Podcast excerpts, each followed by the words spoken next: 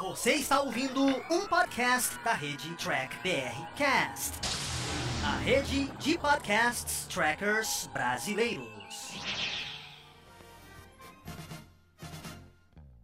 Olá, humanoides! Tudo bem com vocês? Estamos começando mais um Capitão Cash, o podcast aqui do Diário do Capitão.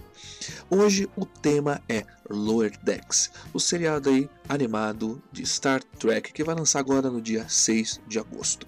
Lembrando que esse programa ele é gravado ao vivo às 8h30 da noite, toda quarta-feira. Então, se você quiser participar dos debates, é só ficar ligado no canal do Diário do Capitão, lá no YouTube, às 8h30 da noite.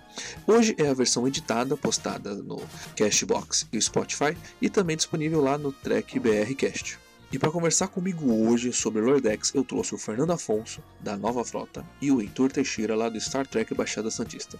Vamos falar o que a gente acha do seriado, nossas expectativas, o que a gente está esperando, o que a gente não está esperando, como que vai ser essa animação aí de Star Trek. Então rola vinhetas e vamos acompanhar esse super bate-papo.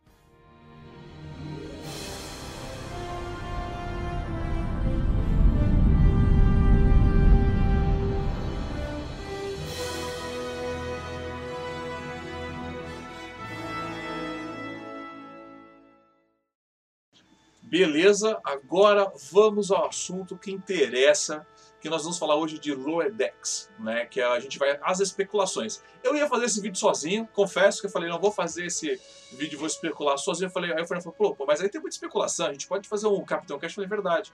Vou puxar pro Capitão Cash. E aí eu já liguei diretamente. Aí o, Heitor, o Fernando até falou, poxa, vamos chamar o Heitor. Eu falei, cara, tava na ponta da língua com esse nome que eu vi, inclusive, o Heitor está compartilhando bastante coisa na internet né, sobre isso, curtiu até uma arte especial sobre a nave. Falei, falei, Fernando, já é isso daí, tanto que eu já até mandei mensagem pro Heitor. Então hoje nós temos o Heitor. Tudo bem, Heitor? Você tá bem? É um prazer estar prazer com você estar aqui. aqui. Quem sabe a gente consegue puxar mais, mais vezes você. E o Fernando, da Nova Frota, né, Fernando? Sempre irritado aí com o Canon, né? Com o Lordex, estamos aqui para isso, né, Fernando? E lembrando que esse é o. Ah. É, já falei, eu não, eu não acho que desenho animado devia. Não o desenho animado de série clássica. Eu não acho que esse desenho animado devia ser Canon. Acho que devia ser voltado para criança para trazer fã E novo. lembrando que esse programa é gravado, ao vivo e eu estou aqui com a Dinei Pereira, que já está aqui com a gente, com o Carlos, sempre presente com a gente. Eu vi aqui a Alessandra também me elogiando, falando que eu estou elegante.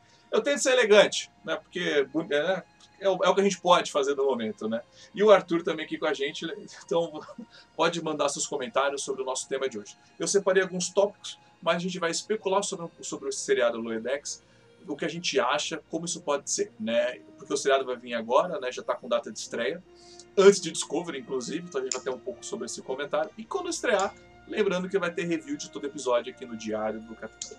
Bom, acho que para situar, a gente precisa falar primeiro aonde esse seriado vai se passar na linha Canon de Jornada nas Estrelas. Heitor, você gostaria de comentar sobre começar primeiro? Você que é o convidado aqui especial da noite sobre isso? É, bom, então a pergunta é aonde, Só que isso aí se vai se encaixa? na cronologia de Star Trek. Cara, é, o que eu vou dizer agora não é oficial, então só assistindo mesmo que eu vou ter certeza, mas pelo que eu andei vendo em alguns lugares, a tal mídia especializada comentando, estão dizendo que isso daí vem imediatamente depois de Nêmesis.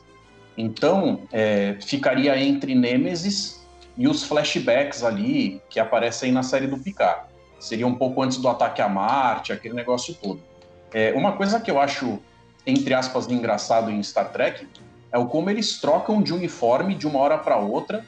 É, eu sei que, em termos de produção, isso tem um motivo específico para você destacar bem uma série da outra. Quem bater os olhos já ter logo certeza de cara do que está vendo, como sendo uma novidade. Isso influencia no merchandising. Tem, tem uma série de motivos. Mas se você for ver dentro do universo, é, seja lá em que época isso vá se passar, e eu cheguei a ver algumas pessoas comentando que talvez pela aparência do uniforme, isso daí casasse bem com uma época entre a Enterprise C e o começo da nova geração. É, faz sentido se você analisar o jeitão que era o uniforme que vem ali da época da Enterprise C, que é remanescente dos filmes da, do, da galerinha da série clássica, mas pelo que eu ouvi falar, vai ficar depois de Nemesis. Mas de um jeito ou de outro, causa uma estranheza. Ele ser tão diferente do Sim. que veio antes, Antes ou do que vem pro depois. Fernando, eu vou pegar isso que você falou. sobre o que, onde vai, ele vai se passar.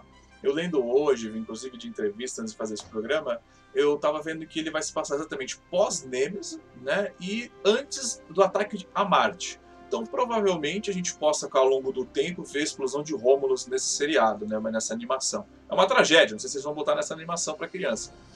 Mas eu concordo, eu concordo com você. Se ele vai se passar exatamente dentro de um período, dentro de uma específico, olha, é que terminou Nemesis e antes do Picard. Meu, em Picard já teve troca de uniforme, lembrando que ele falou. Então você já tem uma, um encaixe. A Nemesis tem um uniforme, que é um uniforme também não muito. É, um uniforme longo até, usaram bastante tempo. Mas para que essa necessidade de trocar de novo esse uniforme? Né? Mas assim, ele está passando numa época que é pós-Nemesis e antes do. Antes do. Do Picard, do seriado do Picard, e o objetivo do seriado é, digamos que, a missão de segundo contato, né? Aí eu falo assim, pô, mas as missões de espaço profundo têm totalmente ligação com isso, né? Então talvez eu ia falar, seria legal mais uma, um seriado, digamos que, já que é uma missão de segundo contato, seria mais legal se fosse de vez na época do Kirk, né, uma coisa mais raiz, ou até mesmo na época de pós-Enterprise, que aí você poderia inclusive até trazer algum outro uniforme, alguma outra brincadeira, né? Então assim, para mim esse período, né, ele só está servindo para ligar, digamos que em picar. Né? Essa é a minha opinião sobre isso. E você, Fê? Então, até tudo que a gente escutou até agora indicam que uh, esse desenho realmente vai se passar ali entre Nemesis e os flashbacks de Picard. Concordo totalmente com essa coisa de uniforme deles. Assim, eu entendo. Nós não queremos usar o uniforme do primeiro contato ou nada que foi antes, por causa que tinha muito boatos de direitos autorais e o caramba quatro, mas os uniformes vistos nos flashbacks de Star Trek Picard que eu gosto dos uniformes vistos no flashback, tá? Só para falar, eu gosto bastante daquele uniforme. Uh, eu acho que seria o ideal para essa série. Por causa que os uniformes da série do Picard não são aqueles, são uniformes de flashback. Então traria essa ligação pra gente falar: olha, o flashback é da época do desenho, olha, vamos ver o desenho também, vamos trazer os adultos para ver o desenho. Seria muito mais inteligente. Agora, aquele phaser que tá na, naquele pôster na mão é o Cobra. Da, pelo que parece ali, pela jeito que a gente vê, aquele phaser é o Cobra. O phaser Cobra, se aquela série depois de Nemesis, aquele phaser já está aposentado. Na época de Nemesis a gente é apresentado ao Golfinho, que é o phaser que deveria ser daquela época. Então, ou eles aposentaram o Golfinho em um filme, ou então é, eles erraram o phaser no cano. Até aí eles são bons de errar canon nessa turma, é. então fazer o quê? E, é, eu, isso que você falou é uma coisa que já é inclusive o próximo tema aqui da minha lista, mas eu vou, ter, eu vou fazer uma fala para emendar nesses dois temas, se à vontade é justamente isso, né? Você colocou num período que ele está ele tá muito próximo do, de uma produção atual, né? E de algo que não está tão antigo, né? Então, assim, você está tudo muito recente na sua cabeça. Então, você tem que ter um certo cuidado para cuidar sobre isso. Exatamente. O phaser da hora eu falei, pô, mas esse é o phaser que eles usam na nova geração? Os phasers do filme já são outros. E esse uniforme, onde que ele se encaixa? Ok, você quis me trocar o uniforme porque os uniformes da nova geração, nova geração não, que é usado em Deep Space Nine, nos filmes, eu acho um uniforme muito escuro, tá? Eu acho muito bonito, mas acho ele muito escuro. Ele não é nada colorido, é meio sombrio, inclusive. inclusive. E a gente sabe por quê. Então você colocar colorido para uma animação, funciona. Mas já que vai colocar colorido, por que você não faz, como o Fernando falou, uma ligação diretamente com o seriado do Picard? Que você precisa vender. Você precisa atrair o público para os dois lados. Então acho que falta ainda uma ligação de uma ligação nesse período. Então, e talvez a gente vai encontrar mais esse defeito ainda na hora que a gente começar a assistir, sabe? Vai dar um pouco mais de tilt na nossa cabeça. Pô, mas isso não é, mas aquilo não é. Então acho que o período, na minha visão, esse período, posso até, vocês podem até responder isso, acho que o período de permissão de segundo contato cairia melhor lá para a série clássica, sabe? Uma coisa mais colorida, mais trash, como muita gente acha a série clássica. Ah, eu, eu gosto do desenho animado da série clássica, gosto bastante pelo fato do desenho animado da série clássica, como muitos documentários lá, que tem até nos DVDs falam, eles puderam fazer coisas que a série clássica não podia fazer, por falta de dinheiro, falta de tecnologia, que nem ir para é, planetas aquáticos e outras coisas. O problema é que a série clássica, o desenho da série clássica, o desenho da Taz se apoiou tanto nisso aí que eu acho que várias coisas da Taz poderiam ter sido feitas melhor. Então, esse desenho tem esse risco também deles falarem, ah, agora que a gente é desenho, a gente pode fazer alguma coisa e fazer o mesmo exagero que a animada fez para a série clássica. Quer comentar alguma coisa, Heitor? E outra coisa que eu queria falar dos uniformes é que o, o, o emblema que eles estão usando aqui é só, o, é, é só a ponta de, de, de, de, flecha. Não tem os, os aquelas aureolinhas que a gente vê no Nemesis e nos flashbacks do Picard. é tão caro botar um porcariazinho aqui do lado para falar que é o mesmo? E nem é dourado, é tipo cinza. É, a gente, na verdade, eu vejo assim, essa parte específica da conversa, né? Ah, não tem como falar de Star Trek agora sem falar da atual administração. A gente está aí com o pessoal embaixo das asas do Kurtzman. É, eu vou te falar que não vou deixar de assistir Discovery, consegui tirar algum proveito de Picard, mas são duas séries que, na minha humilde opinião, eu acho que tem um quê de decepcionante. É, essa série aqui a gente está vendo naquele esquema de como ela ainda não estreou, eu não tenho do que reclamar mas a gente já tem um histórico aí de que provavelmente alguma coisa a gente vai ter que baixar a expectativa, deixar acontecer, e se ela ganhar a gente, vai ser por detalhes diferentes do, dos detalhes que a gente tem a expectativa em cima, daqueles que a gente está esperando. Então, por exemplo, quando você está falando a respeito da continuidade do comunicador, que teoricamente seria o mesmo entre o final do Nemesis e os flashbacks do Picard, porque muda o uniforme, mas o comunicador era o mesmo. Se essa série está inserida ali, ela estaria, entre aspas, pisando na bola. Agora, eles ligam, eles se importam. É, essa, o formato desse, desse comunicador ele é até mais simplificado do que aquela ponta de seta, né, o delta que a galera costuma chamar, que a gente costuma ver aí é, sendo distribuído pela franquia toda, e agora na administração do Kurtzman meio que está em todo canto. Você vê no uniforme da galera de Discovery, naquela lateralzinha embaixo do sovaco lá, o negócio é fervilhado daquilo. E então, eu não sei se de repente é por motivos de produção, na hora de animar o negócio fica mais simples. Eu não sei qual foi a deles na hora de fazer essa escolha. Mas é o que eu estou falando.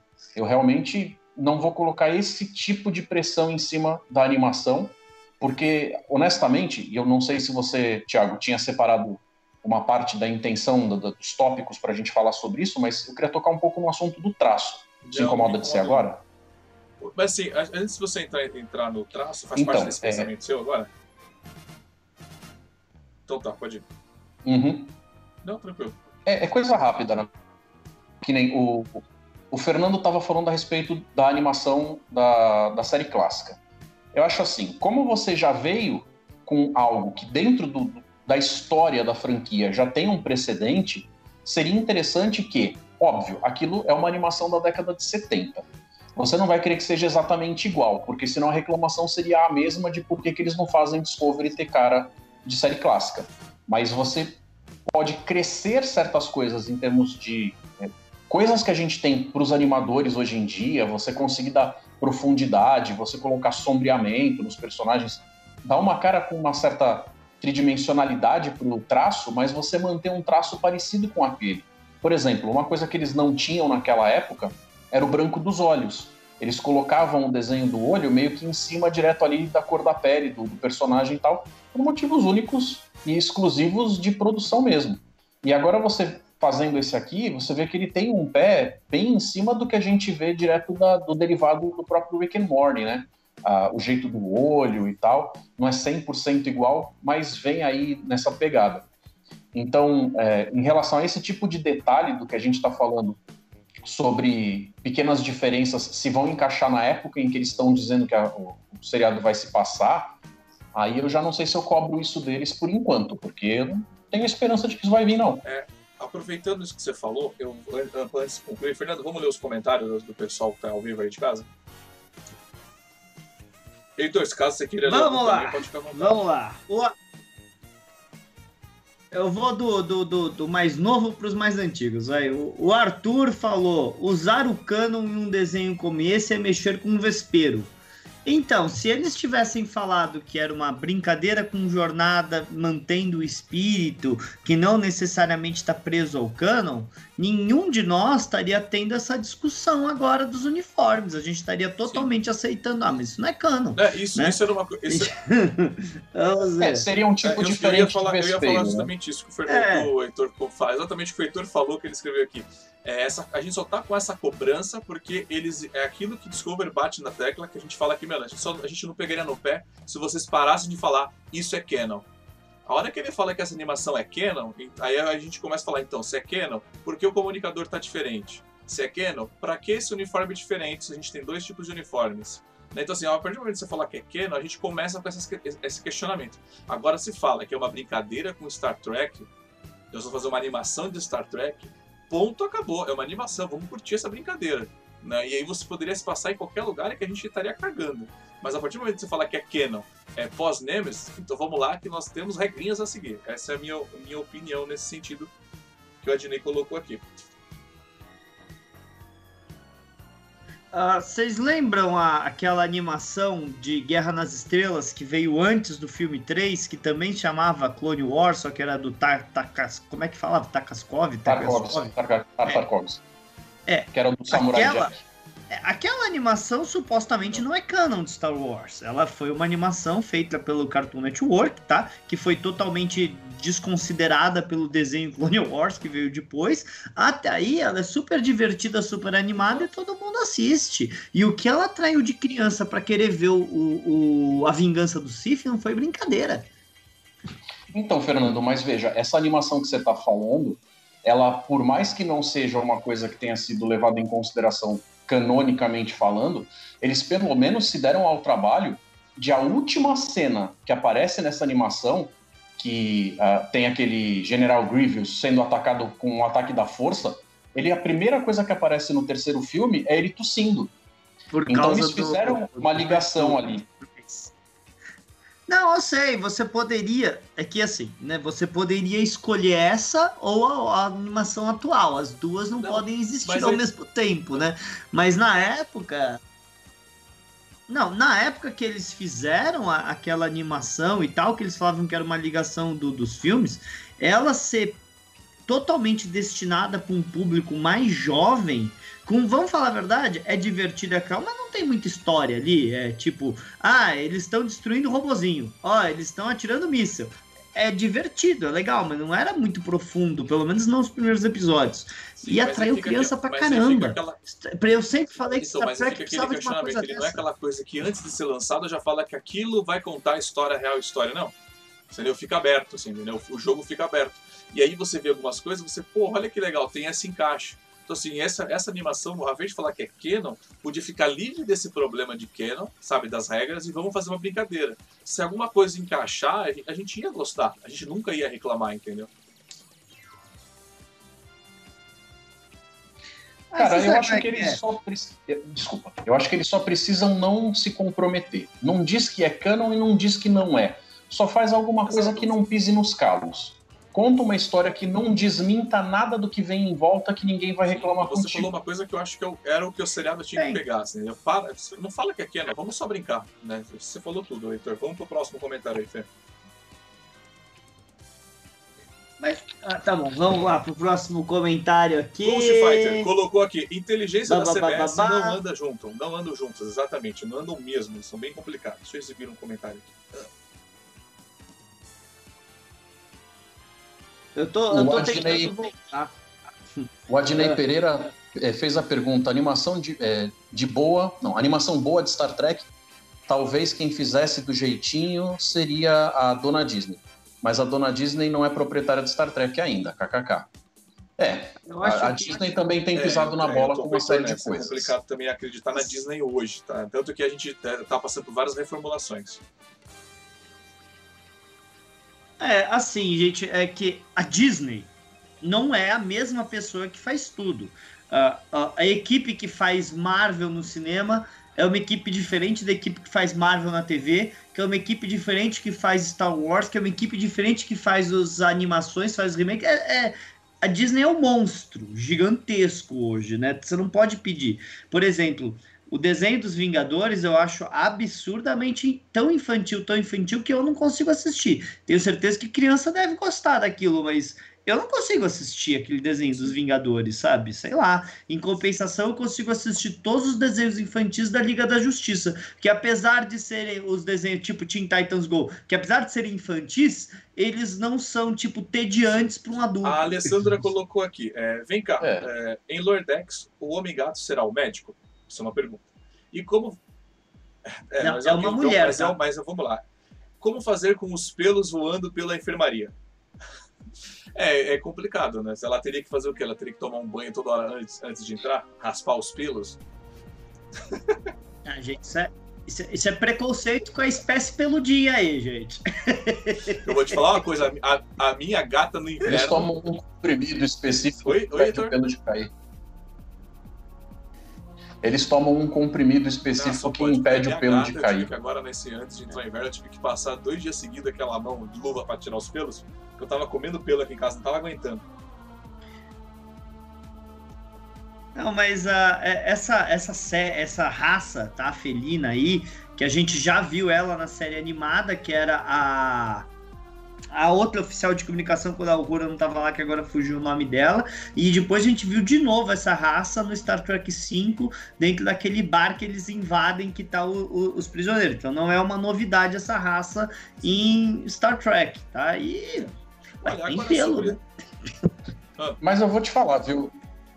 Os Katians, eles são uma espécie que a galera da produção também não, não chega a ter um grande carinho para ter uma consistência visual. Em cada lugar eles Sim. aparecem de um jeito diferente. É, nessa cena que você está falando, Fernando, do Star Trek V, ela tem três peitos, por exemplo. É. Então, assim, vai que de repente foi uma cirurgia para fazer um troço exótico ali, Precisava porque naquele disso. lugar dava mais grana fazer um negócio na pegada da aberração, sei lá. Mas eles, ao longo da franquia, você vê eles com caras que são muito disparados. Assim, tem um rola um disparate entre um jeito de fazer a maquiagem e outro. É, é tipo a mão dos é. a mão dos telaritas e a cor dos andorianos. Tem muita coisa aqui, né? Tem inconsistência, cara. É, eles trabalharam bem os, é, essa espécie dos, dos, gatos. Eles fizeram, eles basearam da animação, né? Deixaram a animação bem realista. É uma coisa que eu curto, tem muita gente, inclusive, que usa, e quando você não é pela plataforma, pela estação espacial, tem bastante dessa espécie. Bom, eu vou puxar um tema que o Heitor colocou, que é o traço dessa animação. Esse tipo de traço é um traço que me atrai muito. Esse desenho que é feito é um traço que, para animação, para comédia, eu acho que encaixa muito bem.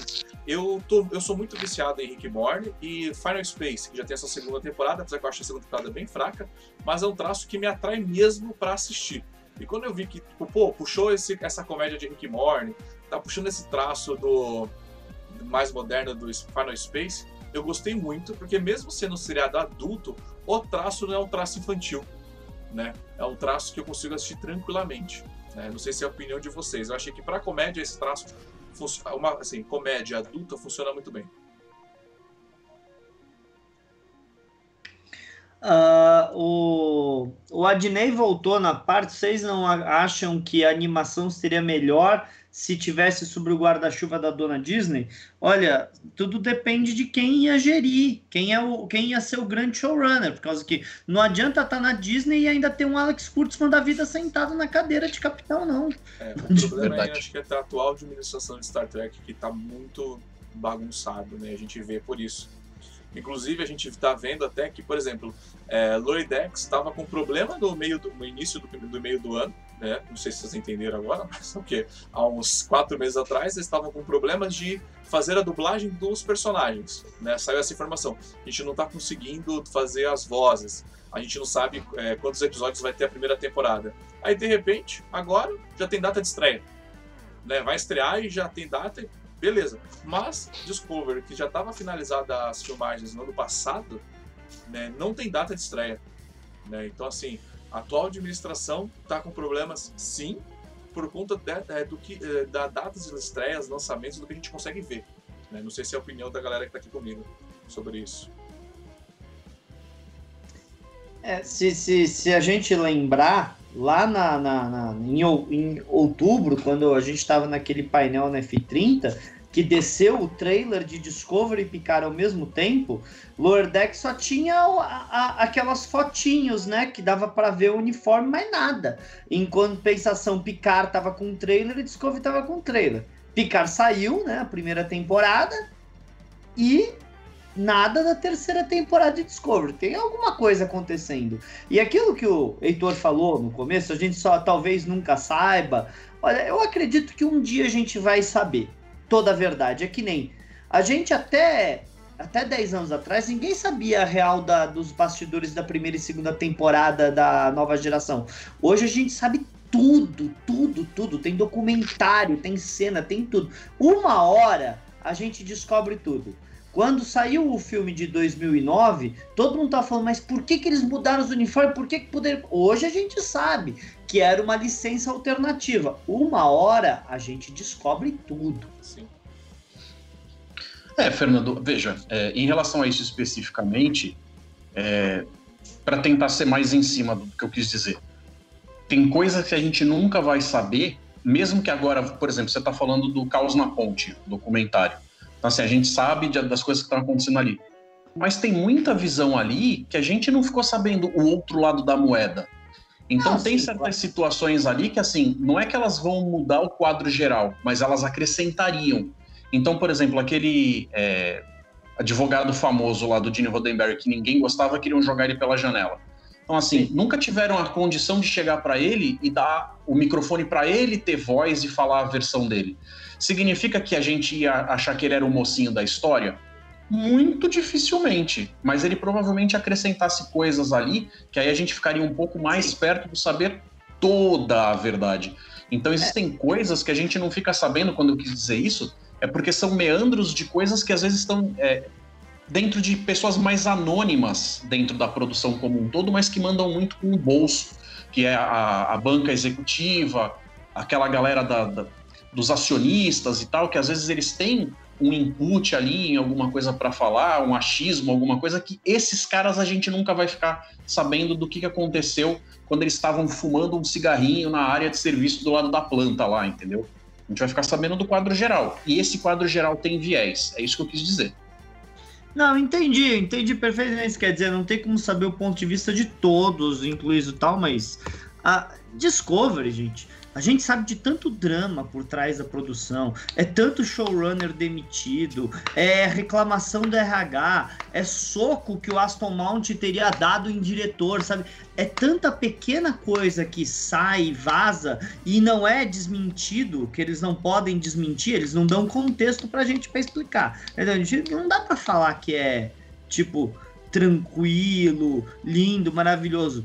Em compensação, tem outras séries de você, por exemplo, Babylon 5 tem documentários e documentários de Babylon 5 mostrando como eles se amavam, a equipe de câmera e o tudo isso tal. Desculpa, eu não vejo esse clima em Discovery. Eu não consigo ver esse, esse clima que a gente vê em outras séries dos atores se amavam e a equipe de câmera se amavam. Tudo que a gente sabe é que o, o showrunner original foi demitido antes da estreia. O, os outros showrunners foram demitidos por ter sido preconceituosos. O, o escritor X foi fazer reclamação para RH. É tudo que a gente escuta de Discovery. Mas em relação a isso, veja só, pegando a, a deixa justamente disso que o Fernando acabou de falar. Você vê que são problemas de bastidores, problemas que acontecem ali que alguém tem que lidar, seja essa pessoa outra causadora de seus próprios problemas ou não.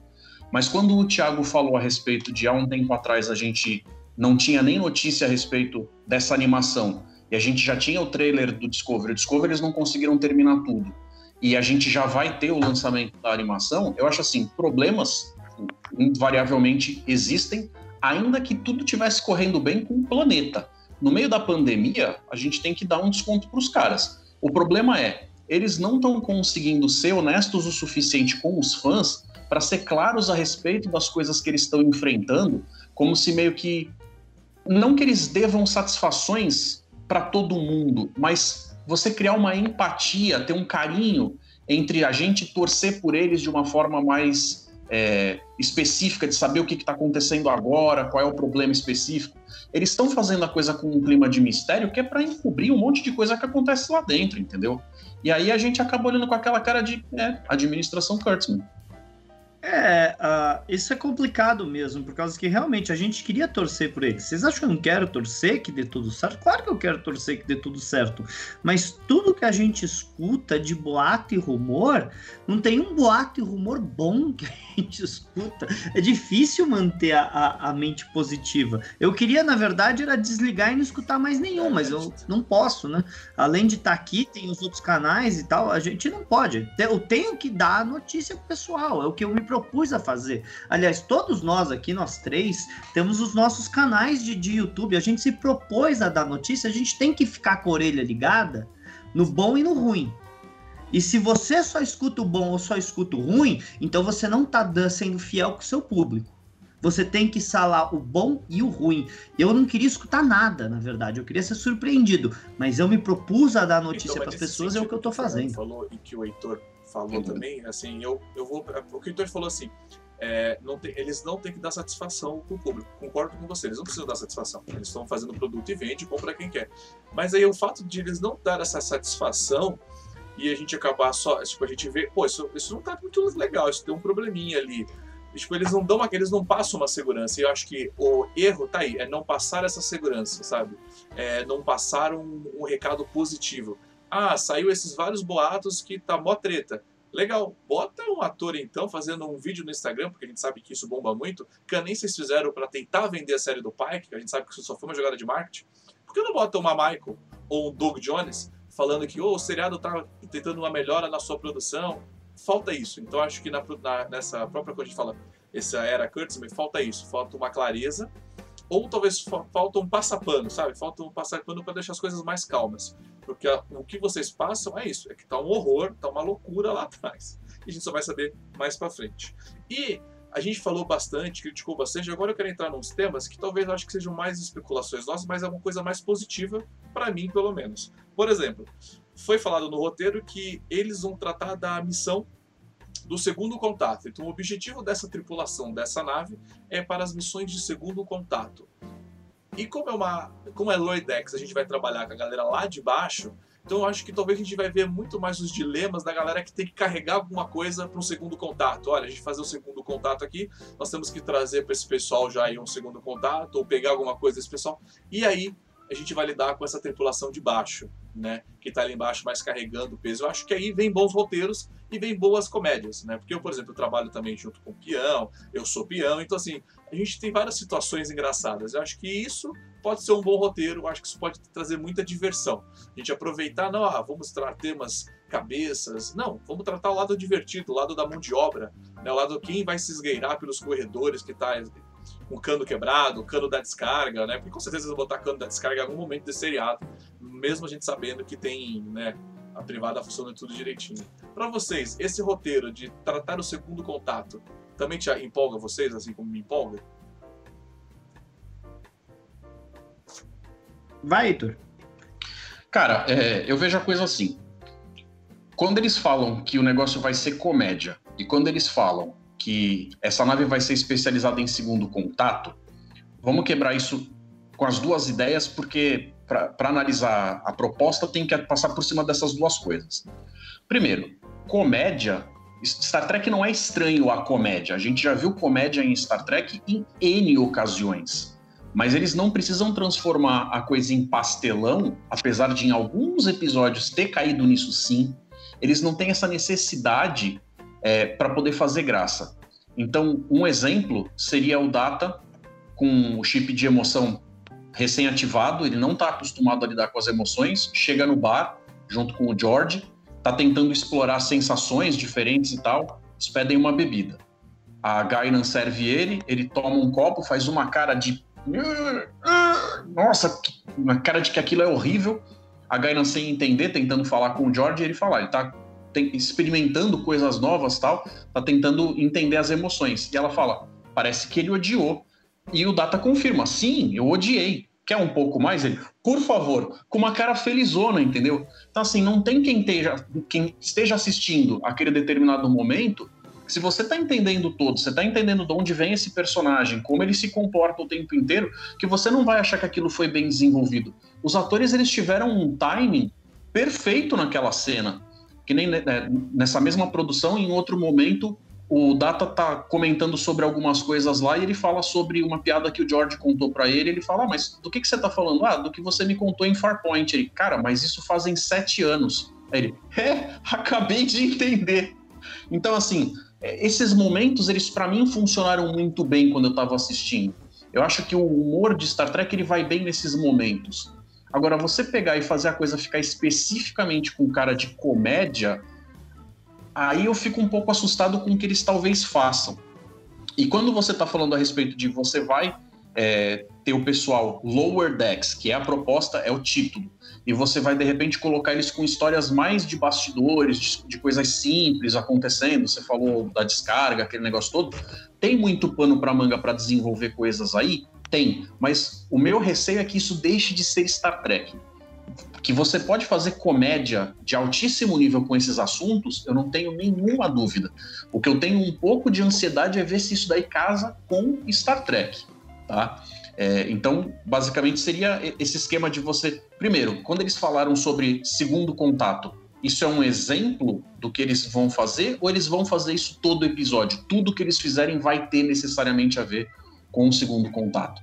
Porque quando você coloca a, a história sobre a ótica do pessoal dos níveis inferiores, você tira a capacidade, a menos que eles de alguma forma quebrem algumas partes da hierarquia para ficar sabendo de muita coisa que se passa na ponte, porque na ponte é onde acontece o grosso das informações que às vezes mudam ali o, o ritmo da história.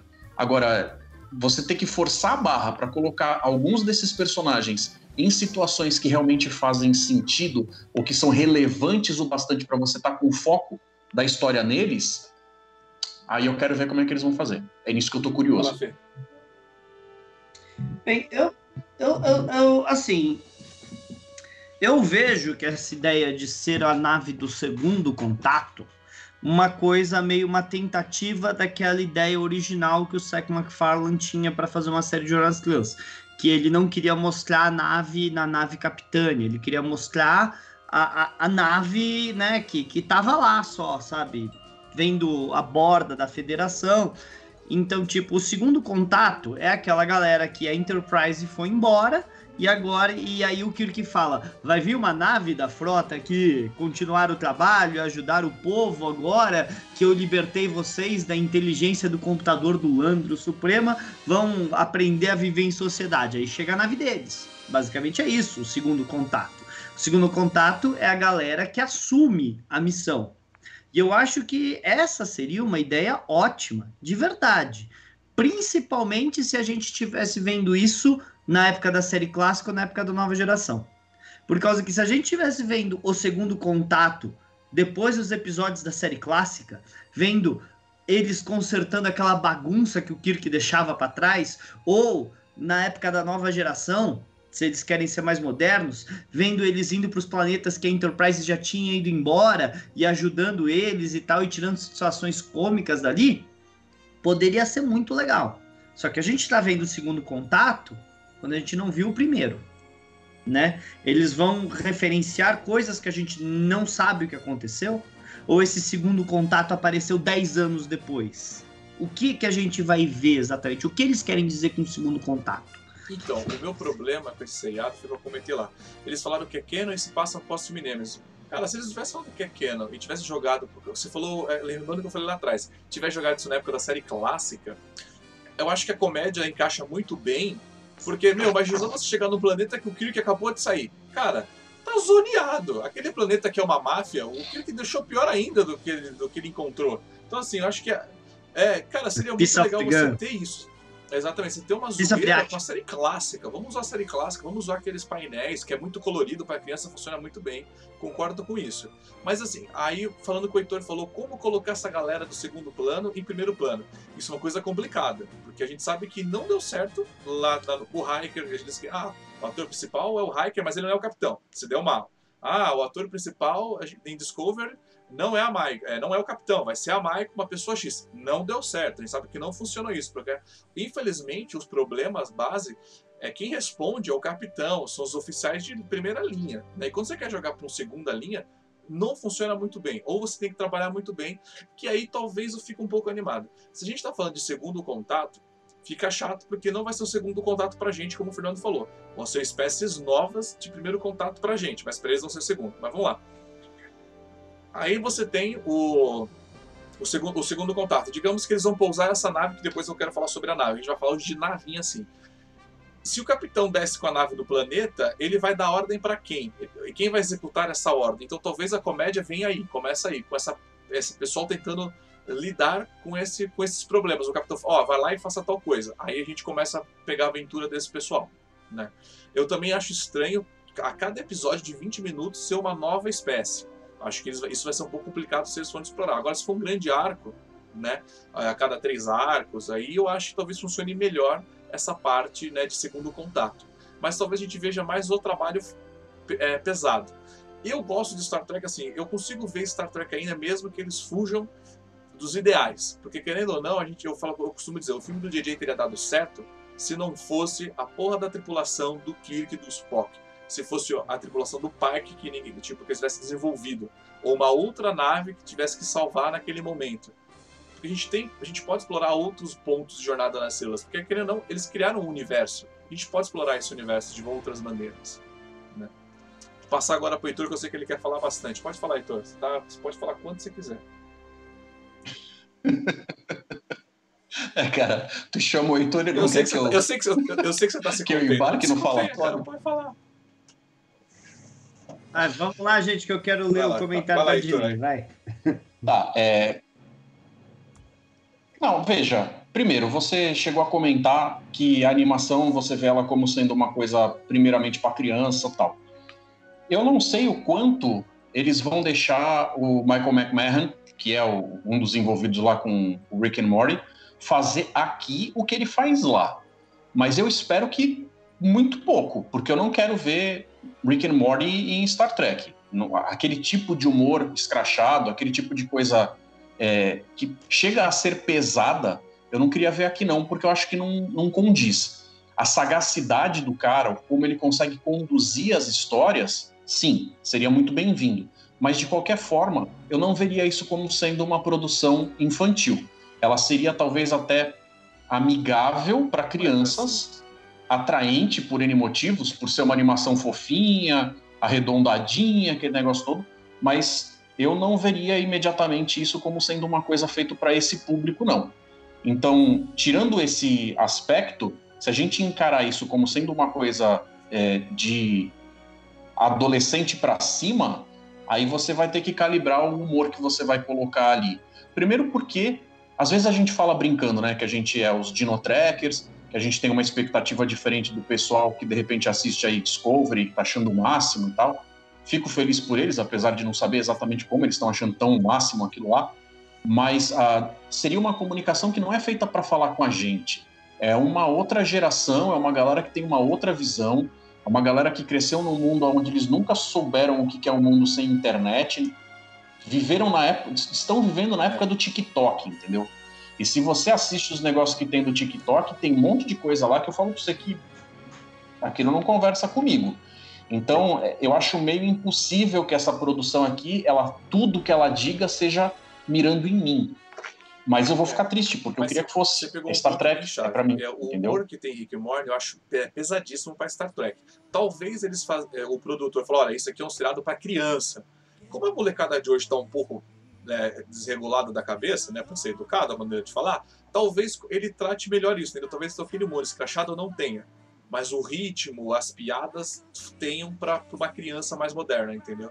Aí talvez ele se encaixe, como o Fernando fala, na animação Titã, é, Jovem Titãs Go, né, que tipo é para criança, mas um adulto assiste, as, consegue assistir. Eu acho que eu espero que caia nisso.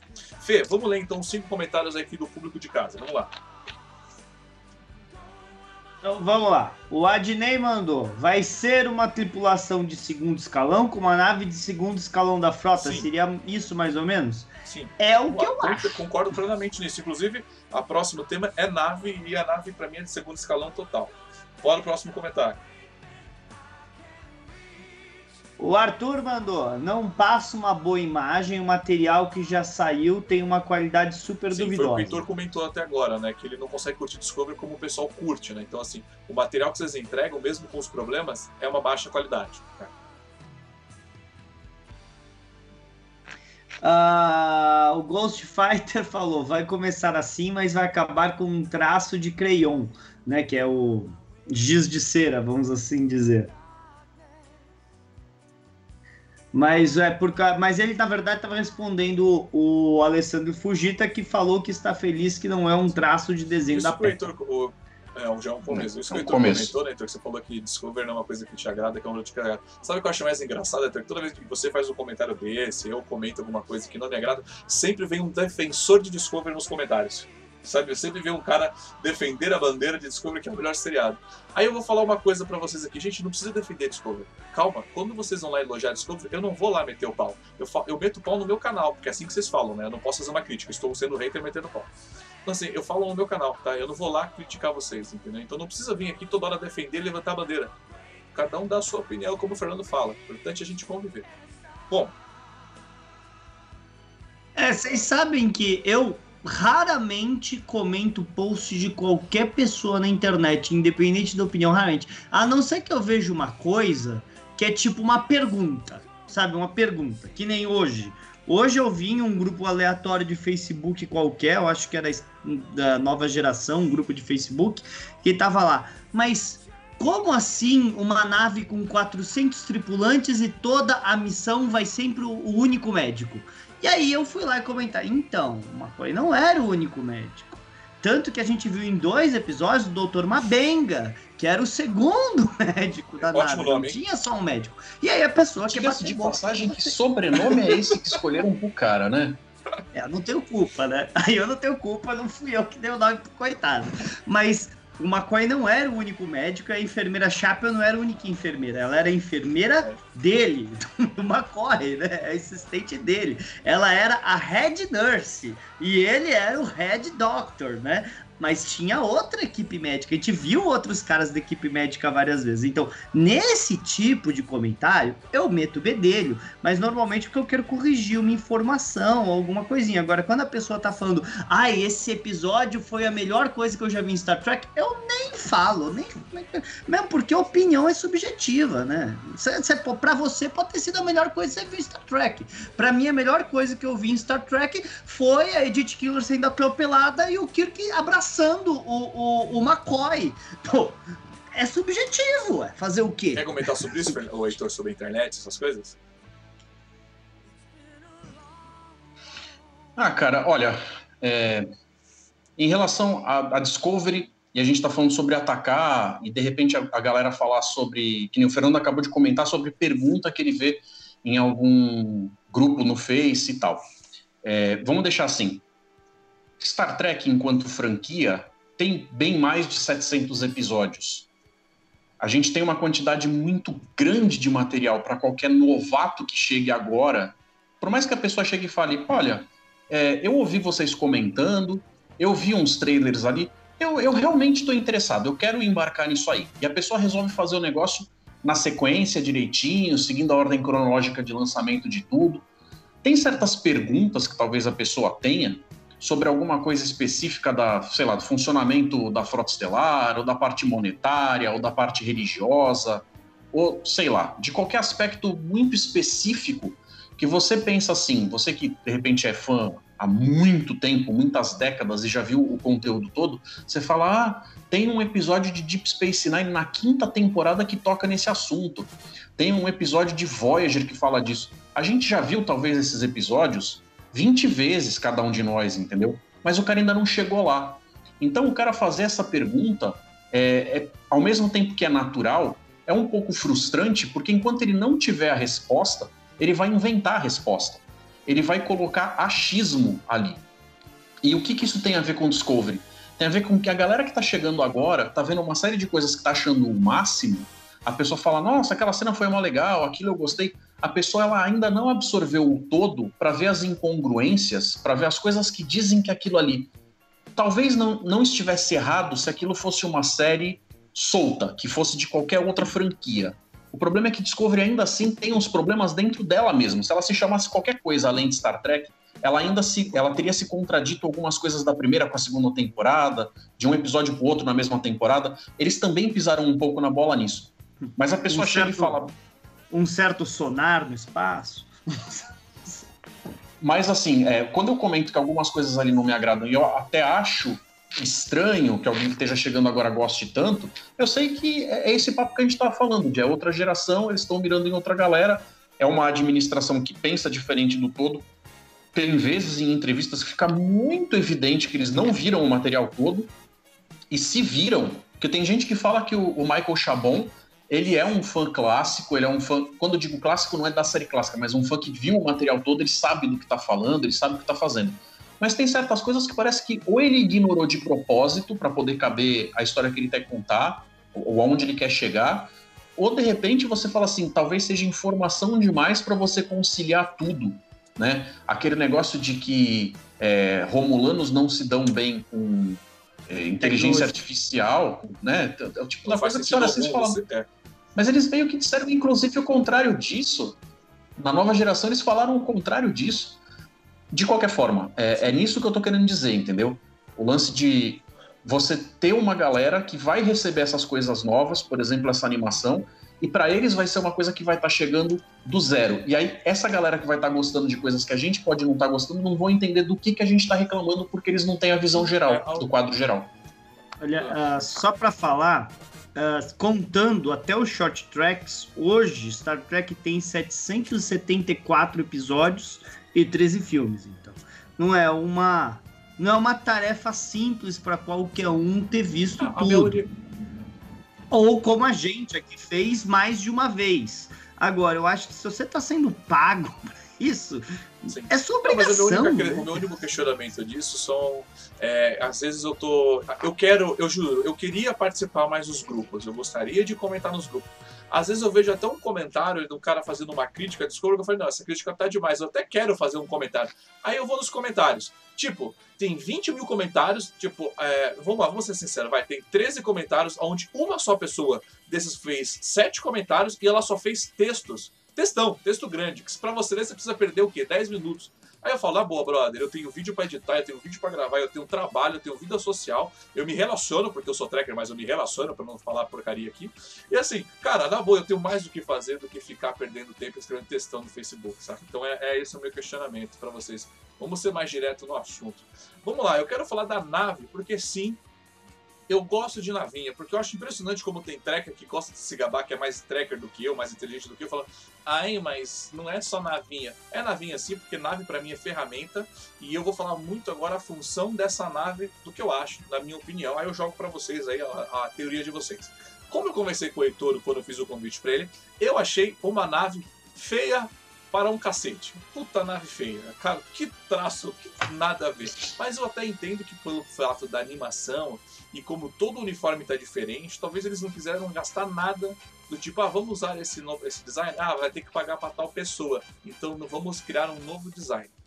Mas mesmo assim, sendo uma nave feia, é uma nave que conversa tranquilamente com o seu universo. Se, por exemplo, essa nave eu ver dentro do, do próximo episódio de Picard, ou aparecer agora num, num filme dessa época, eu falo, assim, eu compro essa ideia. Agora, vamos lá, senhores. O que eu estava achando vendo essa nave, e depois eu passo para vocês darem opinião. Lembra daquela navezinha do Spock, quando ele vai encontrar o, o Kirk no espaço? A Enterprise, no filme 1, que ele vai atrás da nave dele, aquela nave? Lembra que era uma nave feia, quadrada, e a nave ela, ela se desaclopa do motor de dobra? Para encaixar na Enterprise? É, aquilo é um trenó classe Surak. É por causa que nessa, nessa época a gente não, estabele, não tinha estabelecido que naves é, auxiliares teriam capacidade de dobra. A gente nunca falou que as naves do Kirk tinham capacidade de dobra. Mas Discovery então, já falou que tem. Bem, mas então vamos lá. Então, se essa nave, se, então imagina o seguinte: se essa nave é uma nave de segundo escalão, como é uma nave para segundo contato, ela não é uma nave que foi feita, por exemplo, ela não é uma nave de, de escolta, ela não é uma nave para defesa ou para ataque, entendeu? Ela não é isso. Ela não é uma nave de exploração de espaço profundo, então ela não foi feita para isso. Ela também não é uma nave de ciências, não, ela não é uma nave de ciências, ela não é uma nave feita para ser caneia Voyager, caneia Galaxy, né, ou caneia Enterprise Class Constitution. Ela não é feita para isso. O que, que ela é? Ela é uma nave de segundo escalão. Ela é o quê? Ela é o que está sobrando. É o que tem aí. Como é uma missão de segundo contato, ela não tem obrigação de ser nada. Então talvez a sessão disco seja algo que, que possa encaixar em qualquer outra seção de engenharia. E esse troço feio que a gente vê embaixo, essa seção de engenharia separada da nave, só colocada nos motores de dobra, seja porque é um trenó. Exatamente o que você falou. Talvez aquilo lá possa encaixar em qualquer coisa para transportar.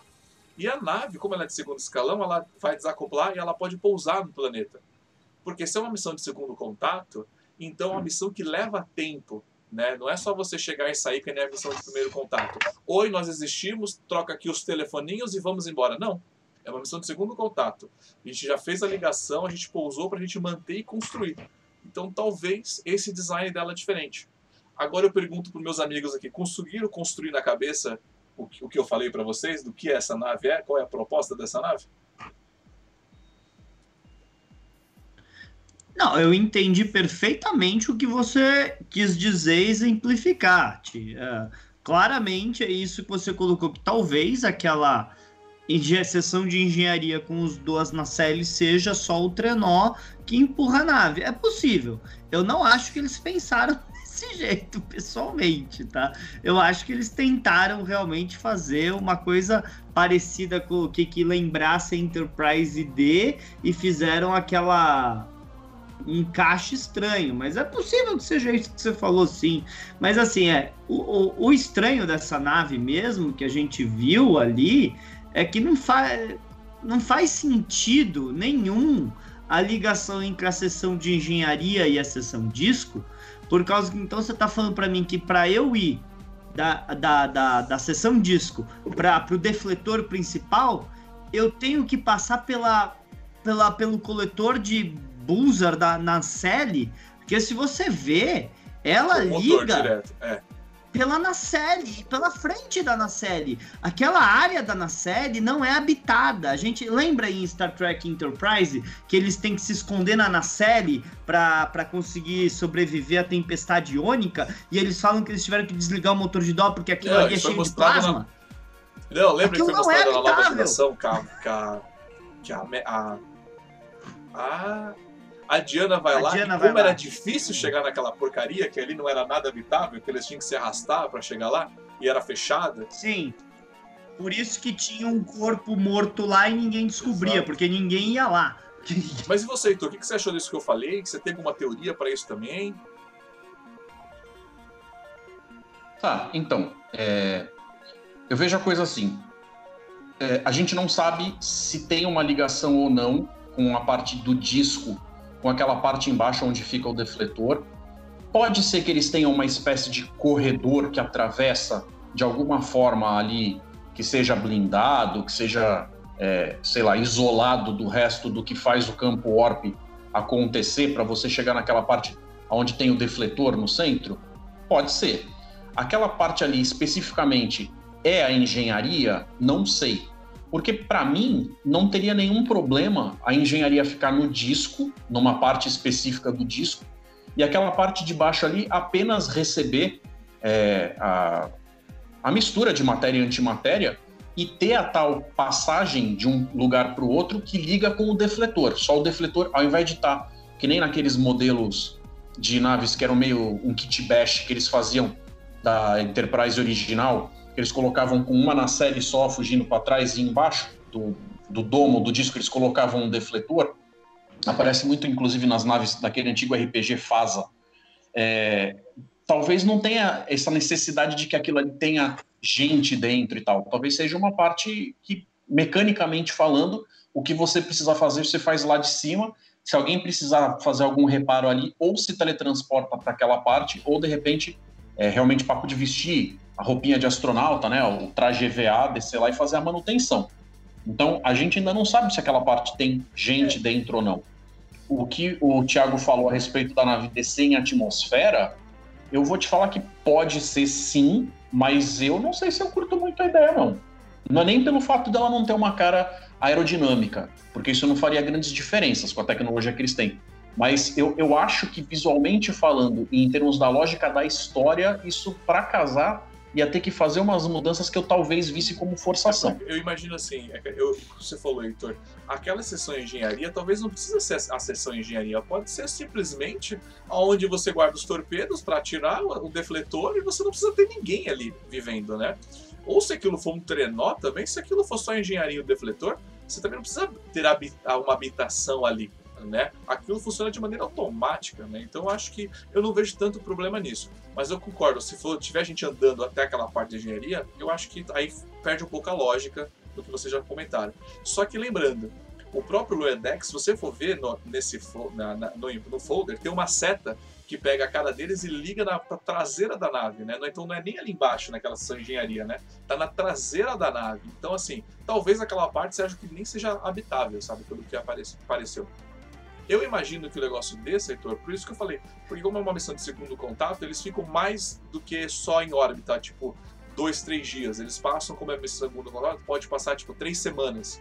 E para poupar essa energia da nave, ela fica pousada parada, entendeu? E aí troca melhor a, a interação com o pessoal. Imaginei muito, concordo, poderia ser o consultor deles, concordo. Talvez eles cagaram para isso tudo, concordo. Mas eu gosto de pensar que é uma ferramenta, porque a nave é uma ferramenta, ela pode ser utilizada para isso, né? O, o, o, estranho é que aquela sessão disco que a gente vê tem um encaixe para a seção de engenharia da classe Galaxy. Você pode ver que tem o um buraco que encaixa a, a classe Galaxy ali. Não, não, não faz mas, muito mas, sentido. Então, mas foi o que eu te falei, buraco. talvez. Por exemplo, você teve uma batalha. Por exemplo, na última batalha lá, a seção de engenharia dessa nave foi destruída, porque essa nave chegou, ela só chegou à seção, à seção de disco, a seção de batalha ficou em batalha e é, ela ficou em batalha e explodiu. Então o que, que você faz? Você constrói uma outra parte de baixo? Não. Você engata a porra do trenó que a gente tem aqui pronto e você continua usando a nave por mais, sei que, 10 anos. Consegue entender? Olha, vocês dois podem estar perfeitos na, na, na, na, na no raciocínio de vocês. É que eu duvido que os caras deles tenham esse raciocínio complexo que vocês estão tendo. Mas assim, uh, se eu quiser ser chato, o estilo dessa sessão disco tá ultrapassado para época se for pós-Nemesis, por causa que a partir de Voyager eles começaram a fazer as sessões discos mais parecido com o que a gente vê na Enterprise E, na Prometheus, na própria Voyager. Aquele, aquele estilo de sessão disco é um estilo 2000 dos 2360. E isso, se aquilo é pós-Nemesis, a gente tá olhando para 2380. Mas, Fernando, meu querido, a gente viu até o finalzinho do, de Deep Space Nine um monte de classe Excelsior lá e, e classe Miranda sim, sim, sim. e Obert. Você tá perfeito. Então, para mim, então eles têm que falar que essa é uma nave velha. É muito fácil falar. É só falar que é uma nave velha. Se ela for uma nave novinha, quer dizer que eles estão construindo um Monza Não, nos anos mas 2000. Assim, você... Não, vai ver que eles têm o Itamar lá. É, talvez o Itamar. Mas assim, mas você consegue entender, Fê, que talvez se eles trouxerem esse conceito de tudo que eu criei aqui, talvez seja um puta conceito da hora, porque aí você. É, foi o que o Peter falou. É, a Excelsior, a disco da Excelsior, ela é uma outra nave, só o disco dela. Você entendeu? Então, assim, talvez possa ser isso. Ela é uma nave de segundo escalão também. É, já que a, a, não é só a tripulação de segundo escalão, é a nave também de segundo escalão, já que é para segundo contato. Entendeu? Você não precisa de uma nave super fodástica para segundo contato, só precisa chegar lá. Entendeu? É uma nave numa, tipo, só para transportar pessoas literalmente, entendeu? Aliás, eu posso fazer uma crítica ao, ao, ao desenho do, do, dos personagens? Aos personagens, pode, pode, então, do, personagens da série? fazer uma crítica, pode fazer. Uh, essa, por ser uma série animada, ia ser a primeira série que a gente poderia, de uma maneira não custosa, ter um capitão que não fosse humano. É a primeira série que a gente poderia colocar um capitão verde, cinza, colorido, que seria um pedaço de pedra ou um gás, dane-se. E eles colocaram uma capitã humana. Por quê? Cadê a criatividade? Ok, o médico é um gato. Legal, mas o capitão nunca, em nenhuma série de Jornalistas até hoje, o capitão não foi humano. É uma federação de planetas unidas, não a federação de planetas unidas dos humanos, entendeu? e eu entendo porque que uma série live action vai ter é, é, capitães humanos. Nenhum ator de grande escalão vai querer ficar na cadeira de, maquiagem. de, de maquiagem que nem o coitado do Brent Spiner ficava quatro horas antes de todo mundo. Mas isso é uma animação, vocês têm a Então, mas aí vem chance. o problema da animação. Se você vai usar um lago alienígena clássico, você tem que pagar direitos autorais, entendeu? Se fosse uma capitã andoriana, você vai ter que pagar pra alguém. Eu acho que cai nesse problema, porque usar o design humano, você não precisa pagar pra ninguém. Mas o, o, o, o chefe de. O, o tenente lá, que tá de lá amarelo, como é que é o nome? Shrek, sei lá, o raio. É um bajoriano, ele tá usando a orelhinha e, e o narizinho. Eles estão usando alguns, a- a- alguns visuais antigos. Eu só tô falando. Você tinha chance de colocar, sei lá, uma Oriana verdinha aí pra ser a capitã da nave, entendeu? Mas não, vamos ter uma humana, um humano, dane-se, uma pessoa da raça humana de novo como capitão. O Heitor tem alguma coisa a comentar sobre alienígena no comando da nave? Eu acho que a gente ainda corre o risco de ver o Saru sendo o capitão da Discovery. Eu gostaria. Pra mim, pra mim, pra, da terceira temporada, se a Michael virar capitão e ele não, eu vou achar um absurdo, porque ele era o primeiro Então, mas oficial. então, é, para você, pra mim, inclusive pro próprio Doug Jones, é ele que deveria ser o capitão, né? Como ele mesmo falou. Mas assim, a gente sabe que vai ser a Michael a capitã. Tá na cara, não importa. Ela ainda vai estar no, no futuro, que não ela vai estar no futuro, um ano depois da galera, porque ela vai chegar primeiro, um ano antes deles. E vai- não vai ter federação. A hora que chegar aqui, ela vai estar na cadeira do capitão como se ela fosse a dona daquilo, tenho certeza. Mas não estamos aqui para falar mal do Discovery. Vamos ler os comentários das pessoas, porque eu, eu tava falando tão da hora do design da nave, e o Fernando foi meter pau porque não tinha alienígena na cadeira do capitão. Vamos ler aqui o comentário do pessoal. Voltando Vamos lá. nessa parte da nave, deixa só antes de você mudar de, Não, não de mudar o tema, tema, é deixa eu dar uma complementada falar, numa coisinha. Tá, então vamos lá. É, quando a gente vê da, da parte dos livros, a coleção da, da nave do Riker, Sim. a, a Titã, eles deram uma explicação de umas coisas ali, e eu vou falar sobre isso. É, e também tem um artigo recente que saiu, eu cheguei até a colocar essa publicação no grupo do Star Trek Baixada Santista, tá lá facinho de achar.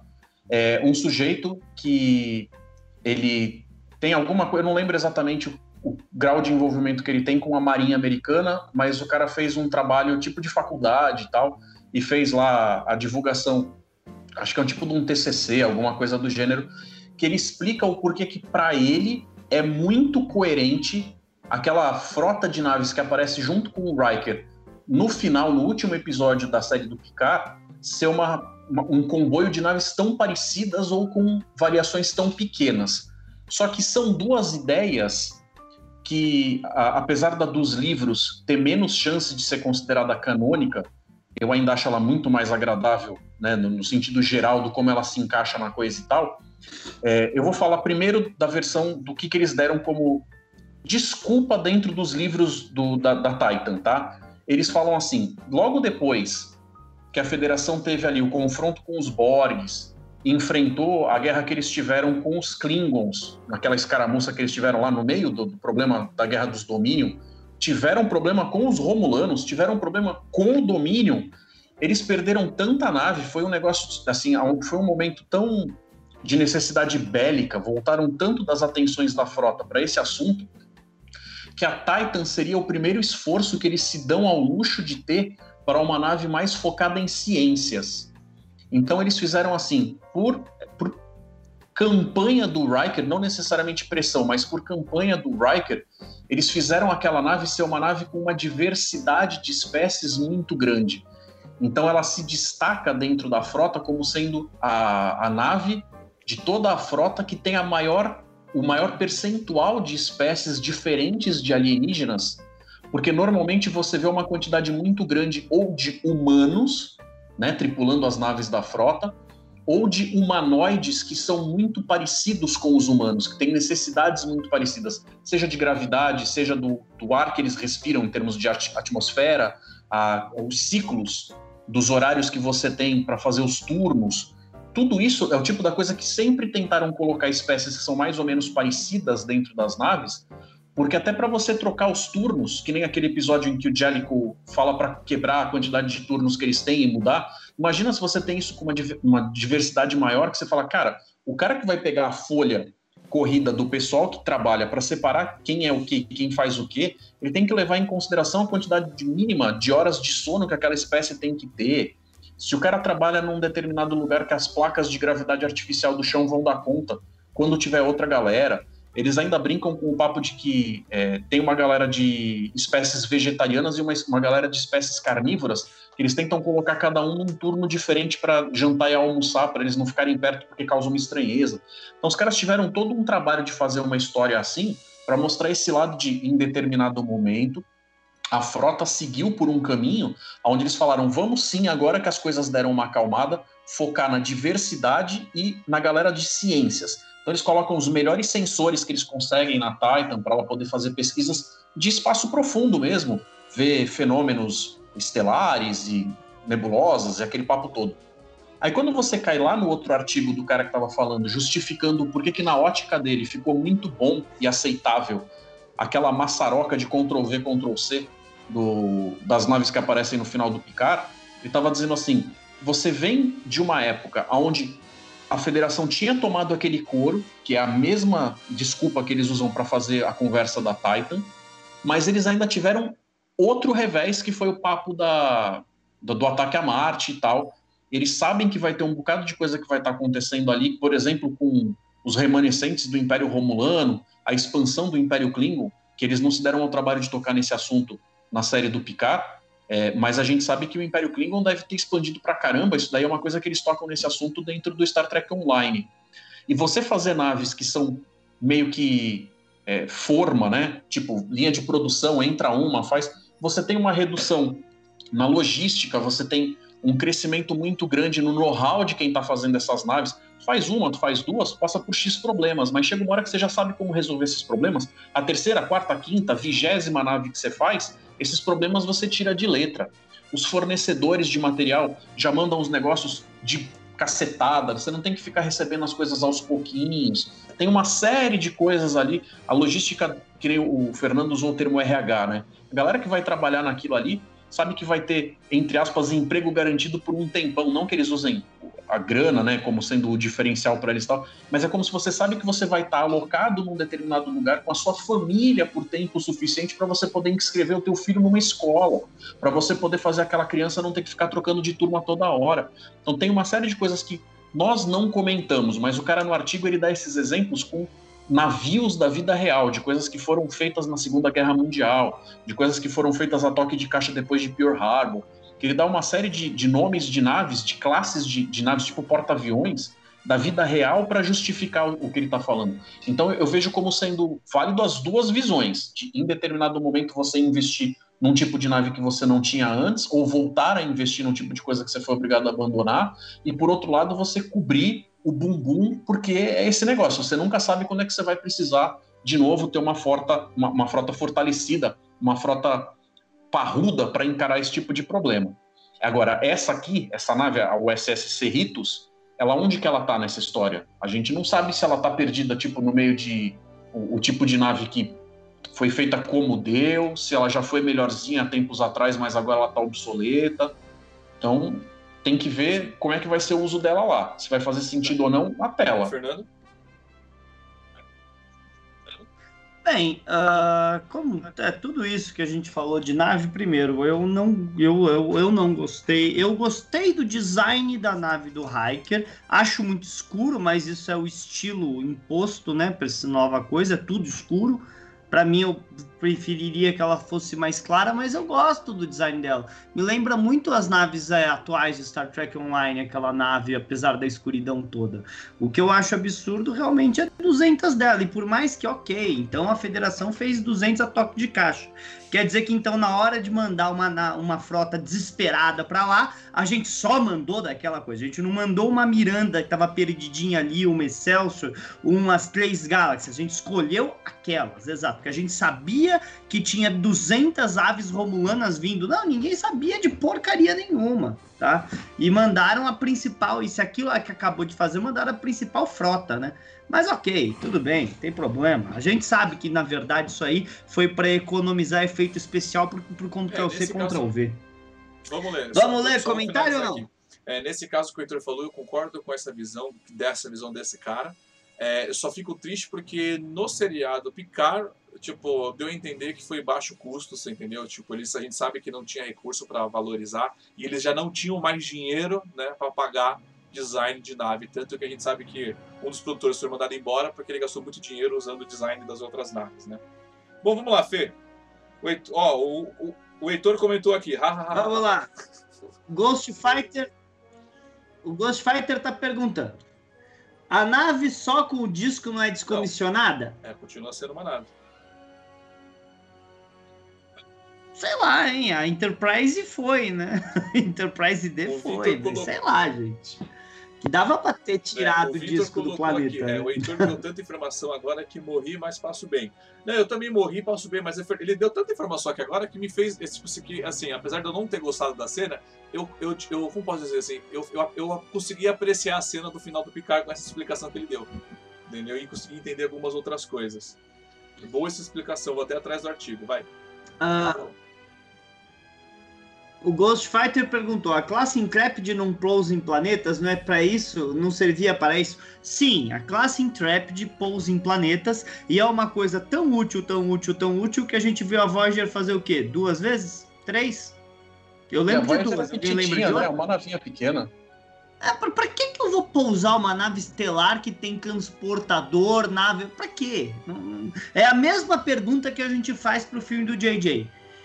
Aqueles caras daquela raça não conseguem olhar nada no espaço. Pra eles é só mais uma estrela. Então por que, que eu precisava esconder a nave debaixo d'água? É coisas que não fazem sentido.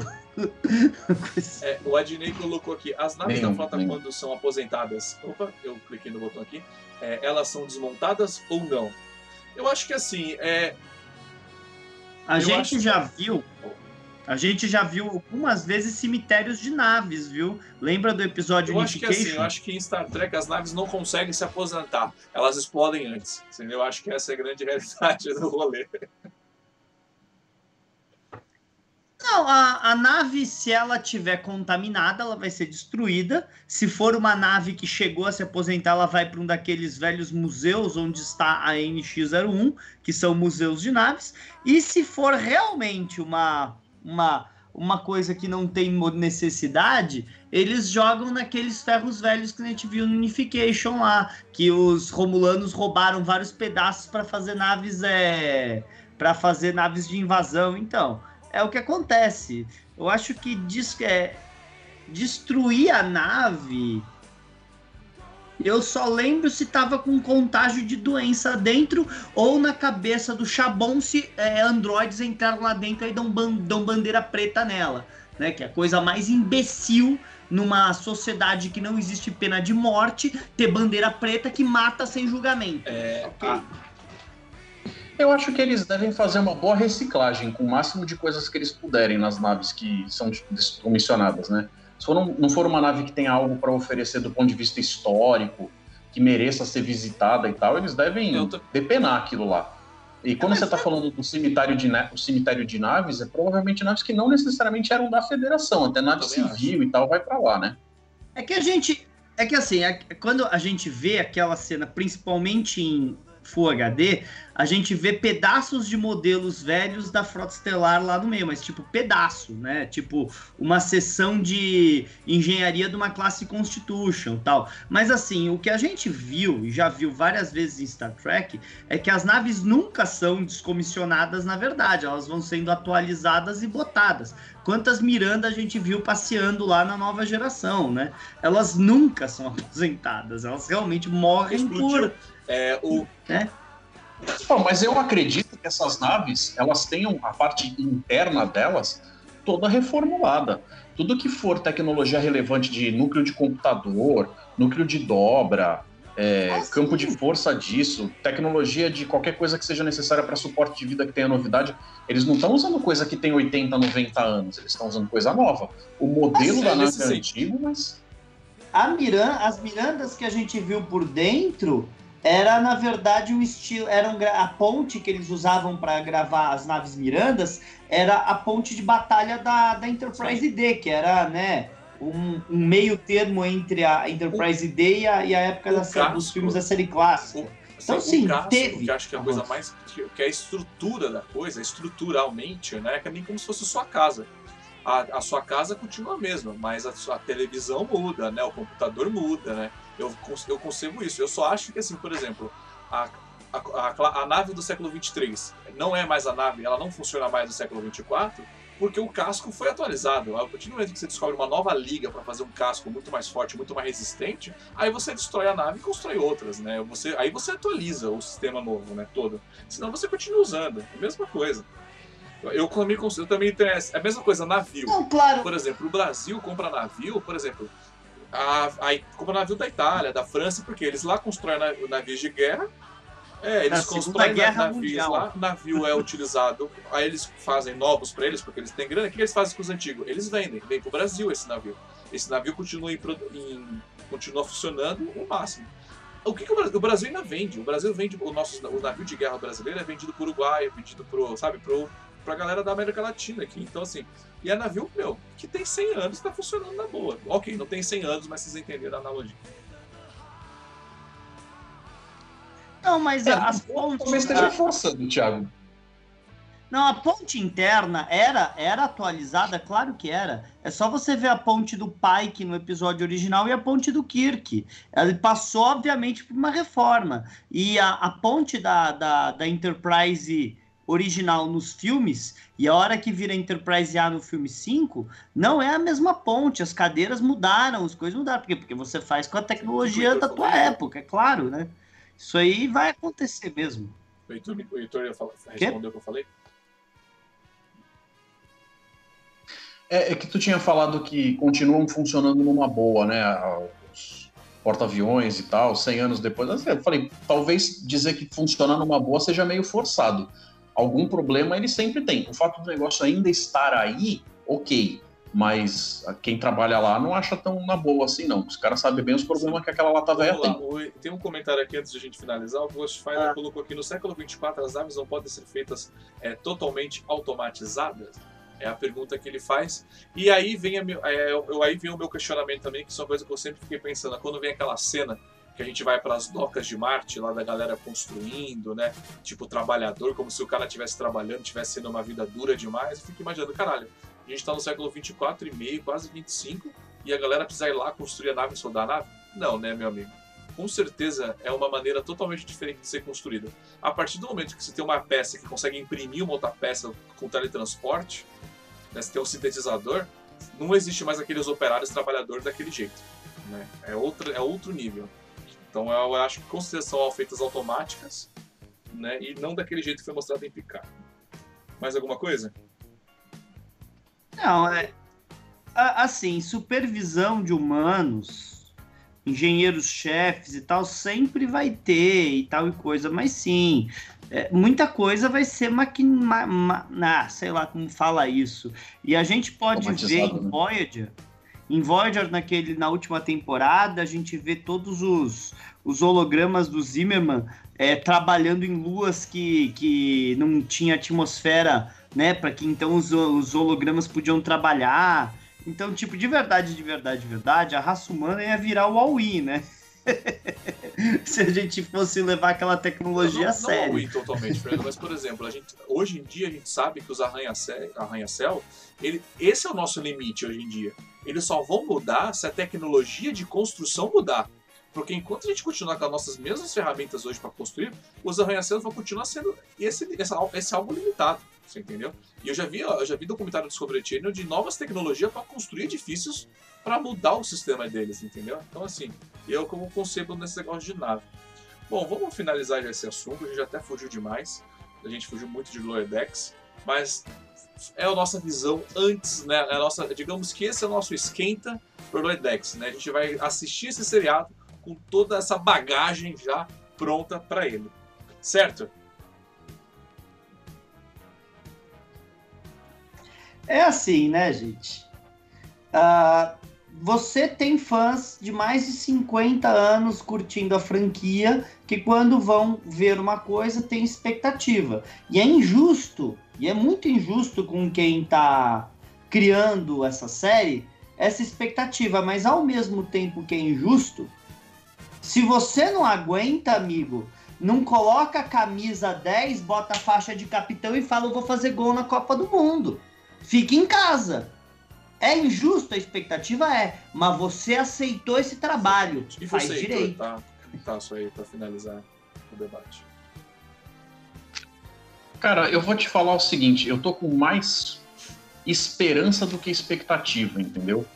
Eu tenho dentro do meu coraçãozinho tracker aquele negócio de quero receber uma parada que seja bacana, que cative, que tenha histórias ali, que no fim das contas, apesar de qualquer coisa que talvez é, numa primeira análise não esteja tão dentro daquilo que eu talvez tivesse como expectativa, mas que no fim das contas me dê motivos para levantar de novo a bandeira e falar bem e usar isso como uma ferramenta nova para de repente é, jogar na mão de outras pessoas, ver outras pessoas tendo uma porta de entrada bacana para a franquia.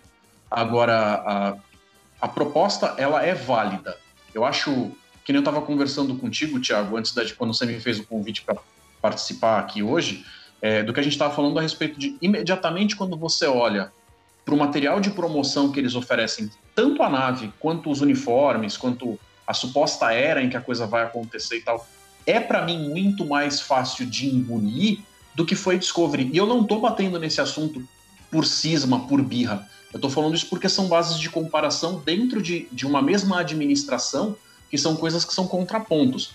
A Discovery ela tem um visual muito quebrado em relação ao que você esperava das naves da época em que ela se propõe a ser. Os uniformes, eu comecei a assistir os primeiros episódios de Discovery até muito pertinho do final de um deles lá. Eu fiquei torcendo para quando eles abrissem aquele macacão lá ter um uniforme clássico ali embaixo. Eu ia achar muito mais fácil de engolir. Eles só colocaram um algo a mais, mas não tiraram algo daquela época.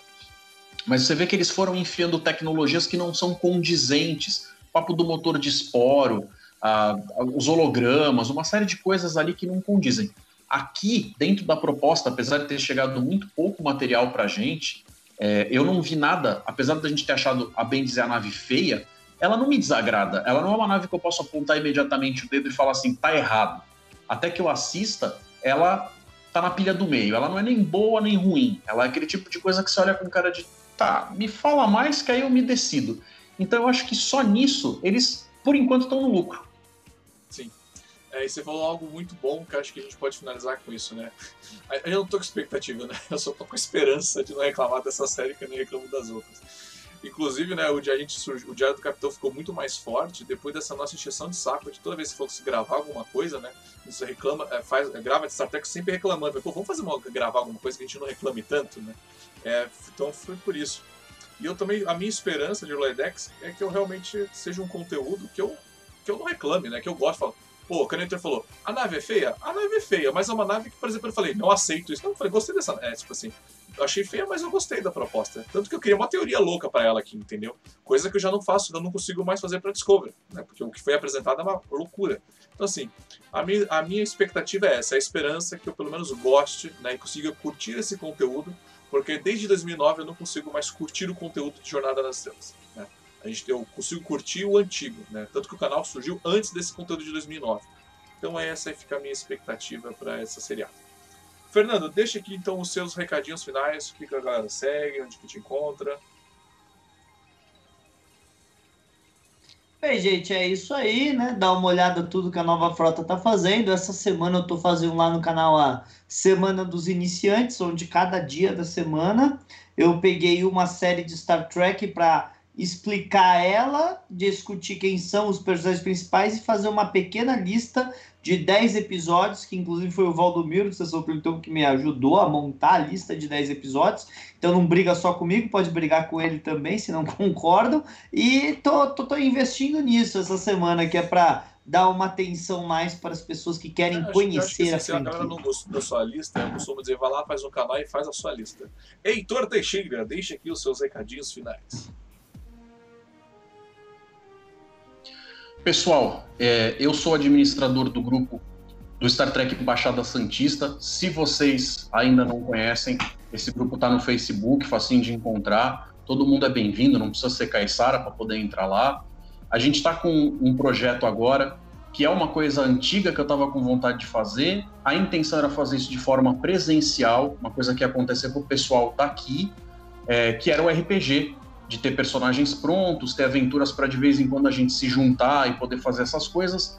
Mas aí veio a quarentena e ela, de certa forma, teve um lado bom, que foi o, me forçar a ter que arranjar soluções, e aí a gente teve que acabar caindo para fazer encontros online e tal. Dentro do pessoal que eu acabei convidando para participar, inclusive a gente está com o Vitor Tariga aí nos comentários, ele está participando. Ele se aproximou da gente também pelos comentários lá no canal, canal na tela, que é onde eu coloco as coisas do grupo. E ele está participando. Então a gente está fazendo esse projeto, os nossos jogos viram episódios, e é como se você estivesse assistindo um episódio de uma série nova. Você vê aí, são três duplas que estão jogando agora. Mais para frente a gente pretende juntar todo mundo, fazer uma coisa onde esses personagens vão interagir. Mas se você gosta de Star Trek, é, quer receber aí uma, uma ideia nova de, de, uma coisa com cara de episódio, encare como se fosse alguma espécie de audiobook e tal. Você vai ver o pessoal lá com seus personagens na tela, rolando seu dadinho para ver se conseguem fazer as coisas, tem seus momentos de emoção.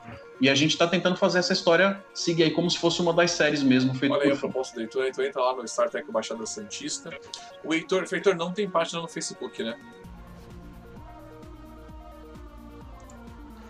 Não tem página Eu no não entendi a Facebook, pergunta. é só grupo, né? A gente tem uma página destinada a um evento que é o Star Trek Day Santos.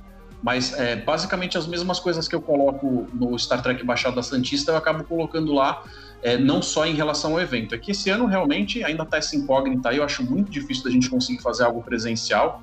Mas se o pessoal se colocar no grupo mesmo, já vai ter todas as informações das Beleza, atividades então, que a gente no grupo faz. Star Trek Baixada Santista, você encontra tudo isso. Eu já assisti um episódio dele, acho que foi o primeiro. E, meu, entra lá. Eu- você vai lançar esse podcast ou só no YouTube mesmo? Por enquanto tá como é, vídeos, né, pro pessoal, porque sempre tem um apoio visual. Se eu coloco um Fotinho. personagem, eu coloco ah, uma imagem desse Beleza. personagem na tela.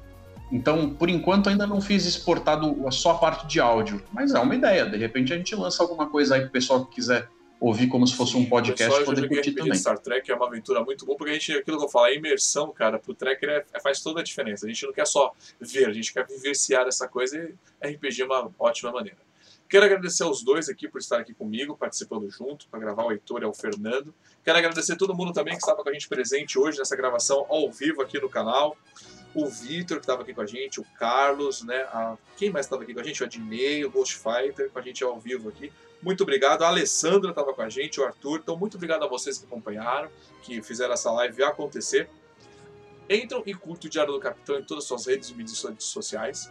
O Diário do Capitão agora, eu consegui fazer um site mais bacaninha, só tenho que pagar agora. Eu estava definindo as coisas para pagar e tirar as propagandas, mas está como um portal, então tudo, tudo que a gente produz, conteúdo, vídeo, texto, está sendo postado no site e compartilhado nas minhas mídias e redes sociais: YouTube, Facebook, Instagram e por aí vai. É isso. Entra lá, curte, compartilha. Muito obrigado. Até a próxima e engage.